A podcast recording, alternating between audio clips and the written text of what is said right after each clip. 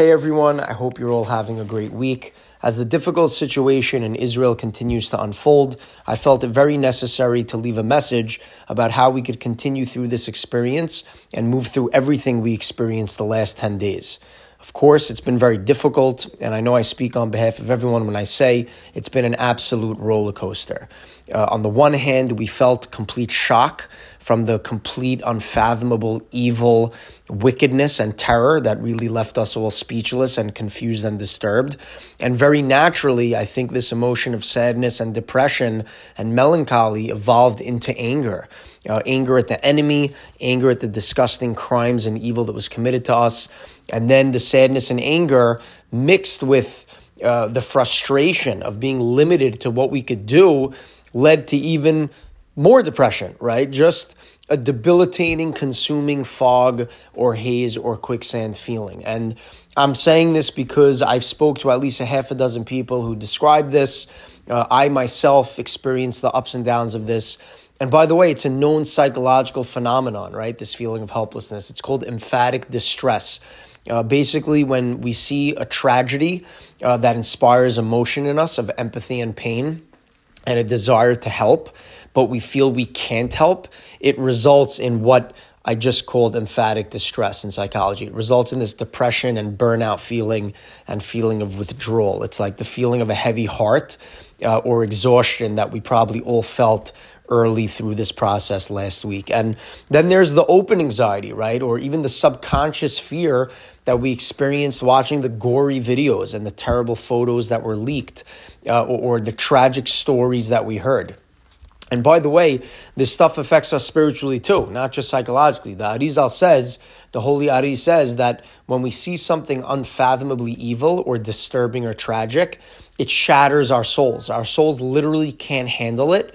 And so our souls shut down, right? As a coping mechanism, as a coping method to protect itself, our souls shut down and close up and disconnect from the sheer turbulence or earthquaking feeling it gets when seeing such unfathomable, disturbing things. So, this is sort of the mix of everything we've been feeling and dealing with. Uh, we're hearing terrible things, we're seeing terrible things, our minds are burnt out from constantly following and consuming the news, which, by the way, is just the recycling of old, outdated information being portrayed in new ways.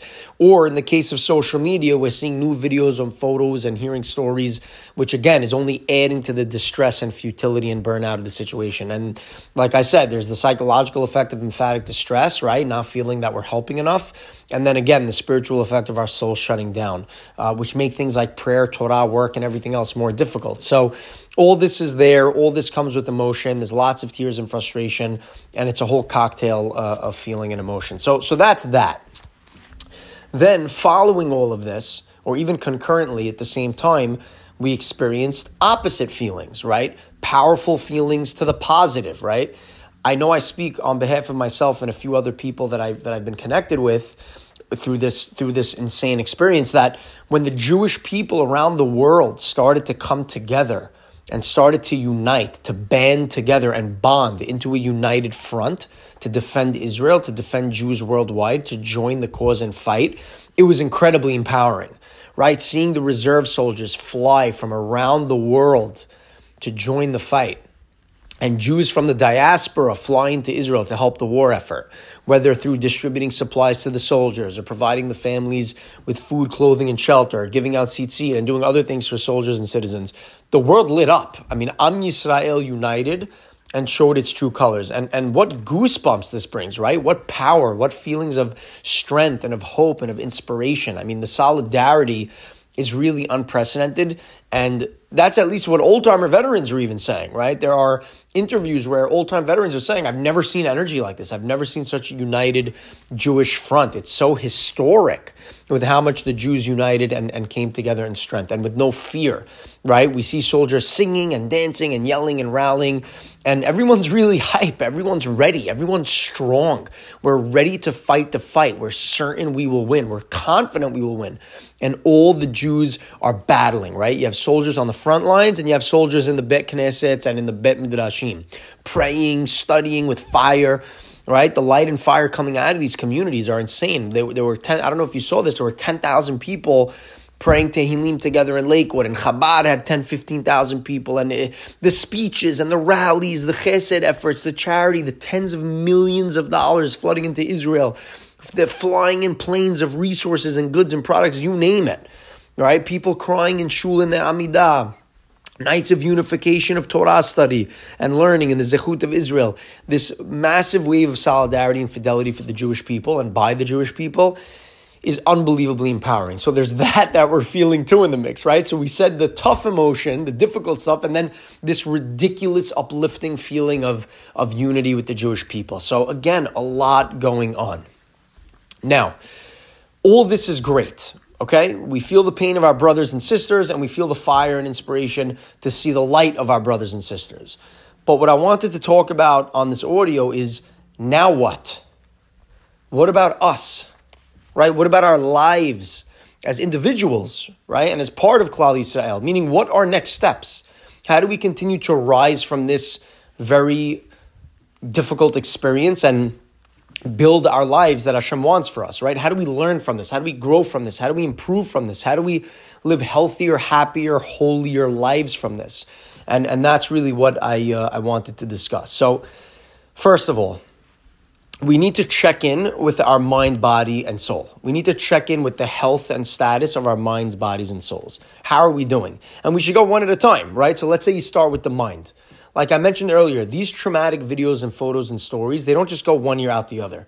They stick with us and they have an effect. If I had to guess, using basic logic and common sense and fundamental psychological principles, we are all a bit overloaded by this stuff. Bottom line. And bottom line, it's not good for us. Yes, we need to be in the know. We want to be connected to the land and our people and feel their pain and see what's happening, but not at the expense of our minds, bodies, and souls. What good are we to others if we ourselves are so burnt out by social media, so battered, beaten, exhausted, emotionally overwhelmed, and compromised? How can we help others in our state of lowliness like this, of not being our best selves? So, as hard and as potentially controversial as this might sound, right, to say, because it can be misinterpreted, we need to cut the cord here. Like, no more gory, disturbing videos and photos and stories that subconsciously depress and worry our minds and fog and shut down our souls. There's no way we can rise to the occasion and be our best selves and bring the best out of us to the battlefield and contribute and bring value to our families, our communities, and the world at large and the Jewish people at large in this fight if we're connected and subconsciously addicted to this rabbit hole, endless system of traumatic social media content that's only bringing us down. The Jewish people need us. The world needs us. Our community, our families need us. Hashem needs us. And to step up to the plate and rise to the occasion, we need to be strong and empowered and clear headed and focused and in an action state, a doing state, an execution state. And we can't do so if we're glued to our phones and social media. It's a trap. It's the Yetzer Hara convincing us we need to be in the know through watching social media and being stuck to every update. And that we have to see and feel everything. Because the Yetzer Hara knows, by the way, if we are sad or angry or depressed, there's nothing we can do. There's nothing we can do for the cause. There's nothing we can do for ourselves, for our loved ones, for Hashem, for nothing. The only time the Avot were disconnected from the Ruach HaKodesh was when they were angry or depressed. So let's not let that happen. That's number one. We need to take our minds back. We need to take our minds back. It's time we free ourselves from the shackles of this disheartening, dispiriting, demoralizing habit of consuming, consuming, consuming, and, and, and cut out this negative content. Okay. Number two, how are our bodies doing? Okay, can we bring back some of the habits we may have lost in our routine during this chaotic period? Can we start working out again, eating healthy again? Are we hydrating enough, drinking enough water and making sure we're getting enough nutrients? Are we breathing properly? Or are we walking around stressed and tense and all knotted up and stiff and not breathing? We need to walk, we need to breathe, we need to laugh. And this sounds crazy, but it's true. Rabbi Nachman writes joy is the key to everything, including winning wars. It's written that you want to win a war, you need to have joy. We need to laugh and smile and be happy. Now, don't take this the wrong way, right? We can already hear people saying, How could we be happy? How can you even say that? Do you not see the tragedies going on in the world? There's a war right now. The, the, the, the, there's people going against the Jews. There's rallies around the world wishing death to the Jews. Listen, we're aware of what's happening. But seeing and acknowledging and experiencing and internalizing and living the difficult state of the world does not mean letting it trickle into every part of our life, poisoning every area of life, and putting on pause every good thing we're doing. That's, that's not what we're supposed to do. That's not what Hashem wants from us. Listen, if we want to set aside a specific time every day to catch up on the news for 10 minutes, talk about Israel, cry about it, scream out to Hashem, mourn the situation, great. But the rest of the day, the rest of our time, our lives need to continue towards taking care of the Jewish people, of our communities, of our families, and ourselves. If our mind, body, and soul are not in a healthy state, we can't do anything for anybody. So instead of consuming passively, we need to actively join the cause and do something about it. So, back to what we were saying for the body, we need to sleep well, eat well, have movement in there, hydration, and do whatever it is we usually do to put us in good heads. Walk in nature, walk outside, breathe in fresh air, meditate, sports, whatever it is. We need to get our bodies and minds back in sync. And by the way, like I said earlier, I'm saying all this because I've had half a dozen people tell me that they're down like this and that they're in a funk and they can't seem to get out of it. And by the way, I experienced this too. It's normal, it's expected. My Torah learning and prayer and business were in a funk the last 10 days. I couldn't think of anything other than Israel. But now we're about a week and a half into this thing and it's time to build and grow and contribute to the cause. By the way, there's a reason mourning is a one week period. After a certain point, the mourning has to stop. The mourning happened and it's time to move forward productively with the goal of helping the cause both for the living and for the ones that deceased. And by the way, that's what the soldiers are doing. If you're on social media, you see soldiers in the Israeli army singing and dancing and laughing and joking around. It's like a seminar or a kumsitz, right? Someone could see and say, What are they doing? Is this a joke to them? Are they not scared or taking everything seriously? Do they not see what's happening? How could they sing and dance? What folly is this? They're the army. And I say, well, not me, the greatest sages in history, the scholars of the Torah whose feet we can't even reach, they say, no, they're doing the right thing. It's simcha, it's emunah, it's strength. They're using joy and unity and emunah to build strength. They need courage right now. They need confidence right now, not sadness and depression and confusion. They had that time. When they saw the news after the holiday, they were sad and depressed and shocked when they were leaving their homes and cities to go to Israel and fight, when they were on the planes, when they, were, when they first landed, when they saw the massacres and bloodbaths, that was the time for mourning. That was when they spent time being down and sad. That was their moment. But now, that time is past and they are rising and they are strengthening. They are preparing for war and preparing to do something about it, to do something about the evil and injustice. And how do they do that? Through strengthening themselves, their minds, bodies, and souls. And we need to do the same. We need to sing and dance and laugh and have joy and happiness and gratitude to Hashem that we're alive, that we're Jewish, that we're united, that we're together, that we have Hashem, and that we're going to take our land back, and that we're going to fight for what's real, and that we're going to win. We will win this war. With Hashem, we will win this war. With each other, we will win this war. And that brings me lastly to soul, right? We covered mind and body, and now it's time for soul. There's two aspects here. First is emunah. Emunah, emunah, emunah. We all saw the tragedies, okay? We watched the videos, we saw the pictures, we heard the stories, okay? And we all have many, many friends in Israel on the ground who shared disturbing things with us. And we can't even imagine, God forbid, what these families are feeling. But, but, but, but, we have to say, Ani Ma'amin. I believe, I have faith in Hashem. En od milvado. Period, end of story. En od milvado. There's nothing but Hashem. Hashem is great. Hashem is merciful, Hashem is loving, Hashem is everything. And it's so important that we remind ourselves of this because in moments like these, it's easy to question and to fall. And, and, and again, we can't explain anything that happened. We don't understand anything.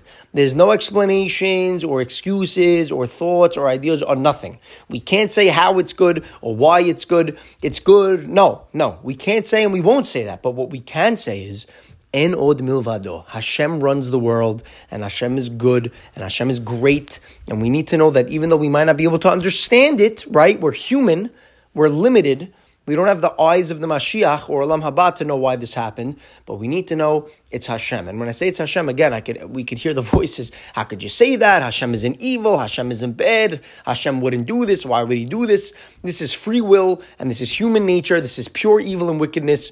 And and and and and we don't know where Hashem was. Where was Hashem? Where was Hashem here? Where was Hashem in the Holocaust?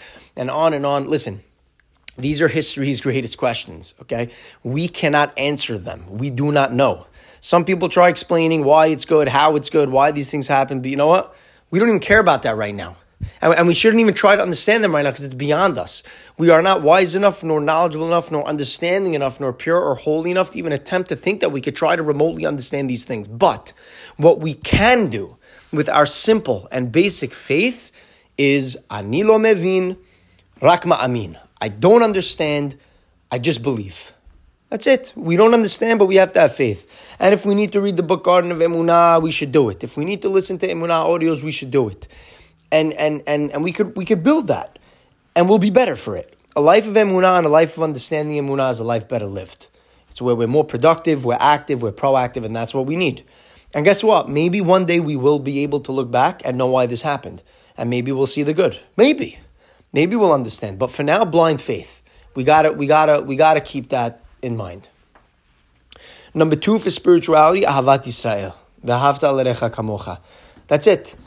No more hate after this. No more jealousy. No more judgment. It's ridiculous. After this, white hat, black hat, this rabbi, that rabbi, this shul, that shul, this guy keeps Shabbat, this guy doesn't keep Shabbat, kosher, this that doesn't matter. No more of that. No more Lashon Hara. No more Rechilu. No more judgment. We need to love every Jew, period, end of story, period, end of story. Every Jew has the spark of Hashem. Every Jew has a holy soul. So at our core, we're all the same. The Alter Rebbe writes, if at the core we are all the same, then technically no one is better than anybody, no one's greater than anybody. We all have the same soul from the same source, so no one's better than anyone, and we're all just as great as each other. We all need to love each other and accept each other and stick together. Now, again, someone might say, but what about cases where the Torah says to hate your fellow, right? If you see a public sinner, you have to hate him, or a heretic, you have to hate, or you have to rebuke the people that sin.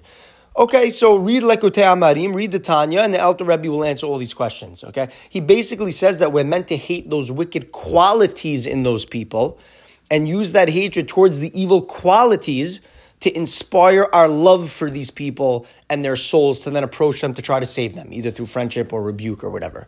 But regardless, the point is we are to love every Jew. Period. End of story. Enough is enough. Let's not fall into this trap ever again. And as King Solomon says, there's nothing new under the sun.